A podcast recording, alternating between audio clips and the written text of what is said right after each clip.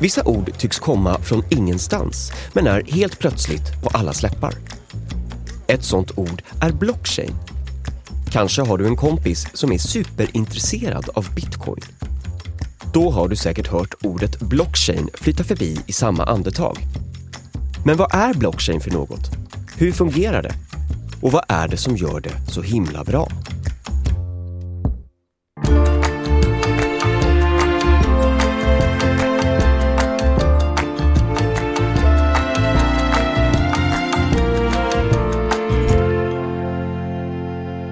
Om du inte vet vad en blockchain är så är du verkligen inte ensam. Begreppet har blivit allt vanligare under de senaste åren och du har säkert hört både blockchain och bitcoin tillsammans med ett annat klurigt ord, nämligen kryptovaluta. Begreppen går gärna lite hand i hand.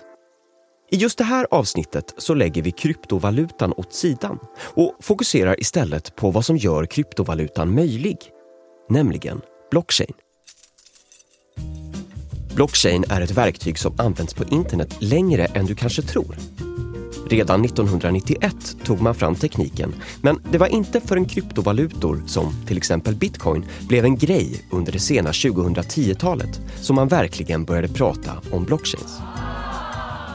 Enkelt förklarat så kan man säga att blockchain är ett verktyg för en eller flera personer att hålla koll på information online Översatt till svenska heter begreppet blockkedja och det är faktiskt ett rätt logiskt namn. Varje block i kedjan innehåller information. Alla block har också en kod, tänk ett personnummer, som gör det blocket unikt. Wow. Förutom sin egen kod har blocket också en kopia av föregående blocks kod. Det gör att du kan spåra kedjan hela vägen tillbaka till början. Lägger man till ett nytt block i kedjan får det blocket ett eget personnummer och numret från blocket innan. Och så kan det hålla på i all oändlighet. Alla som har koll på kedjan har också exakt samma information om vilka block som finns i kedjan och vad varje block innehåller. Vill någon lägga till ett block i kedjan så får alla information om det. Genom att alla håller koll på kedjan tillsammans behövs ingen tredje part som kontrollinstans. Säkerheten sköts alltså ute i det öppna istället för bakom låsta dörrar som på en bank till exempel. Det gör det också svårt att byta ut ett redan tillagt block eftersom alla då kan se att koden inte längre stämmer. Låter det här vagt och abstrakt? Det gör ingenting. Att beskriva saker som händer på internet är svårt. Så vi lämnar internet för en stund och dyker istället ner i sagans värld.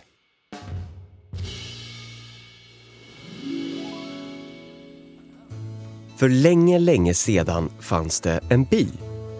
I byn var bybornas mest värdefulla tillgång deras får.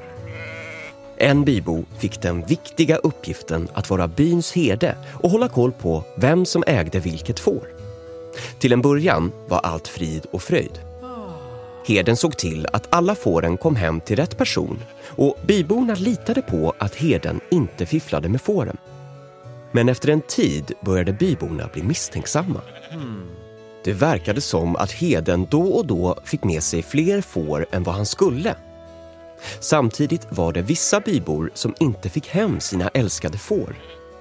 Det var något som inte stämde. Så för att se till att alla fåren kom hem till rätt person tog man fram en plan. Varje vecka träffades byborna för att sammanfatta en lista på vem som ägde vilket får. Listan kopierades sen så att alla, inklusive heden, fick varsitt exemplar. En vecka senare samlades man igen och uppdaterade listan. Och så höll det på, vecka efter vecka.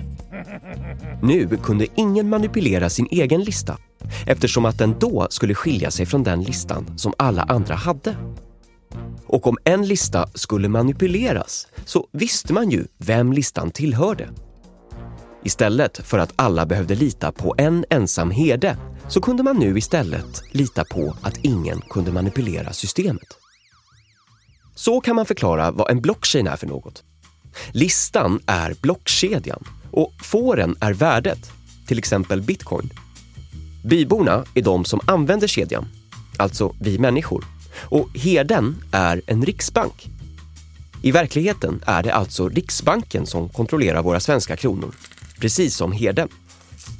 Hur man än väljer att förklara det här konceptet så är det decentraliseringen som gör blockchain-tekniken så fiffig. Alla sitter på samma information och systemet är väldigt svårt att manipulera för en enskild. Användarna kan själva handla och byta med varandra utan att en bank eller ett finansinstitut ska vara inblandat. Och genom att varje block i princip är omöjligt att manipulera så går det inte att byta ut blocken hur som helst. Dessutom är blockkedjan öppen för alla. Vem som helst kan ladda ner en kopia av kedjan, vilket gör det svårare för någon att försöka ändra kedjan. Blockchain skulle kunna användas i många olika sammanhang. Men det är vanligast att man stöter på blockchain när man pratar om kryptovaluta. Kryptovalutor är ett samlingsnamn för digitala betalningsmedel och den mest kända kryptovalutan är bitcoin. De som handlar med bitcoin använder en blockchain eftersom i blocken finns information om vem som betalat, vem som fått pengarna och vilket värde det handlar om. Transaktionerna sker direkt mellan människor och kräver ingen bank eller finansinstitut. Exakt vad kryptovaluta är, hur det fungerar och varför det blivit så vansinnigt populärt på sistone, det kräver ett helt eget avsnitt. Men nästa gång du sitter på en fest och någon börjar tjata om bitcoin och blockchains så vet du i alla fall nu hur tekniken bakom fungerar.